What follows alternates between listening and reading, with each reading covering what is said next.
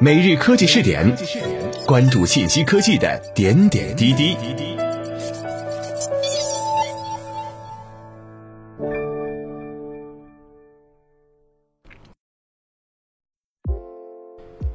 各位蜻蜓 FM 的听众朋友们，大家好，欢迎收听每日科技试点，我是主播李浩南。今天我们来关注一下坂本幸雄出任紫光副总裁，开启对三星复仇之旅。日前，日本半导体巨头尔必达原社长、七十二岁高龄的坂本幸雄出任紫光集团高级副总裁兼日本分公司 CEO，此举令日本业界震惊。在日本共同社采访坂本幸雄为何受聘于中国企业的时候，坂本幸雄表示。不想作为一个失败者结束人生，想自己做个了结。在败走尔必达后，坂本幸雄竭力寻找证明自己的机会。在出任紫光集团高级副总裁之后，也许会开启针对三星的复仇之旅。美国打压日本存储芯片衰败。在上世纪八十年代，日本存储芯片产业曾经十分辉煌。日本东芝、NEC、三菱等企业的存储芯片在市场上具有非常强的竞争力，打得美国企业是节节败退。不过，这种辉煌是建立在美国的纵容之下的。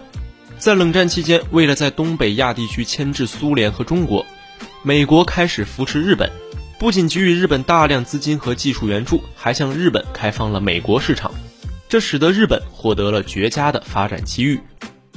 然而，在上世纪八十年代，中美迎来了蜜月期。在戈尔巴乔夫当选苏联领导人之后，美苏关系也逐渐缓和。在苏联解体之后，扶持日本牵制苏联就显得非常多余。在这种大背景下，美国必然会对日本收紧枷锁，避免自己圈养的恶犬反噬主人。日本在苏联解体后成为世界第二经济大国，也不再甘心为美国马首是瞻。开始在经济上频频挑战美国。当时，美国哈佛大学教授傅高义还撰写了一本极力吹捧日本、唱衰美国的书。这本书的书名叫做《日本第一》，此书暗合很多日本人的心理，一度在日本非常畅销。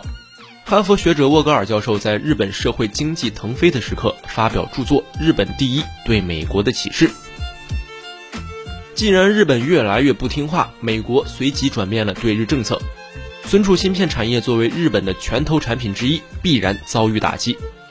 在一九八五年，美国半导体协会以日本企业出口价格过低为由，向美国商务部提出了反倾销诉讼。经过一系列博弈之后，双方签订了美日半导体协议，引入了价格监督制度。加上广场协议签署后，美元相对日元贬值。这套组合拳直接降低了日本出口产品的价格竞争力。过去，价格低廉本来是日本存储芯片的核心竞争力，此后这个优势就不存在了。在直接打压的同时，美国还扶持韩国和中国台湾企业。美国通过向中国台湾和韩国输入资金和技术，在韩国和中国台湾扶持日本企业的竞争对手。在这个过程中，韩国企业非常具有侵略性。三星等韩国企业在商业策略上还有一个杀手锏，那就是反周期投资。在行业不景气的时候，三星反而大规模投资增加产能；当市场回暖之际，三星就可以占据先机。这套反周期投资比拼的就是财力，在这方面富可敌国的三星，相对于尔必达具备绝对优势。毕竟三星的营收占到韩国 GDP 的百分之二十。全球极少有公司能够和三星拼财力，三星就是用这套打法把尔必达、东芝、英飞凌等欧洲和日本厂商折磨得遍体鳞伤。可以说，日本存储芯片产业的失败并非技不如人，而是大环境所致。在美国的打压和三星、SK 海力士等公司的一整套组合拳下败北。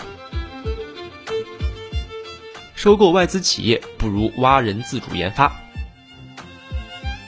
坂本幸雄曾任日本德州仪器副社长、神户制钢电子信息科半导体部门总监理、连日半导体社长兼代表董事及尔必达存储社长、代表董事兼 CEO，在 Dream 领域具有三十余年的从业经验。也许有人会说，这都是过去式了，毕竟尔必达惨败，在二零一二年被美光收购。但笔者之前已经说明了，坂本幸雄并非输在了技术上，而是败在了国际大环境。以及三星的反周期投资这种恶意满满的骚操作上。也许正是因此，坂本幸雄对于被韩国存储芯片企业用反周期投资这种资本运作方式打败耿耿于怀，竭力寻找一个证明自己的机会。在接受日本共同社采访的时候，才会表示不想作为一个失败者结束人生，想自己做个了结。此前行业就有传言，坂本幸雄将率领自己的技术团队与合肥长兴合作，不过最终没有下文。这一次出任紫光集团高级副总裁，显然是想发挥余热，展现自己的价值。毕竟坂本幸雄这个级别的大佬是不缺钱的。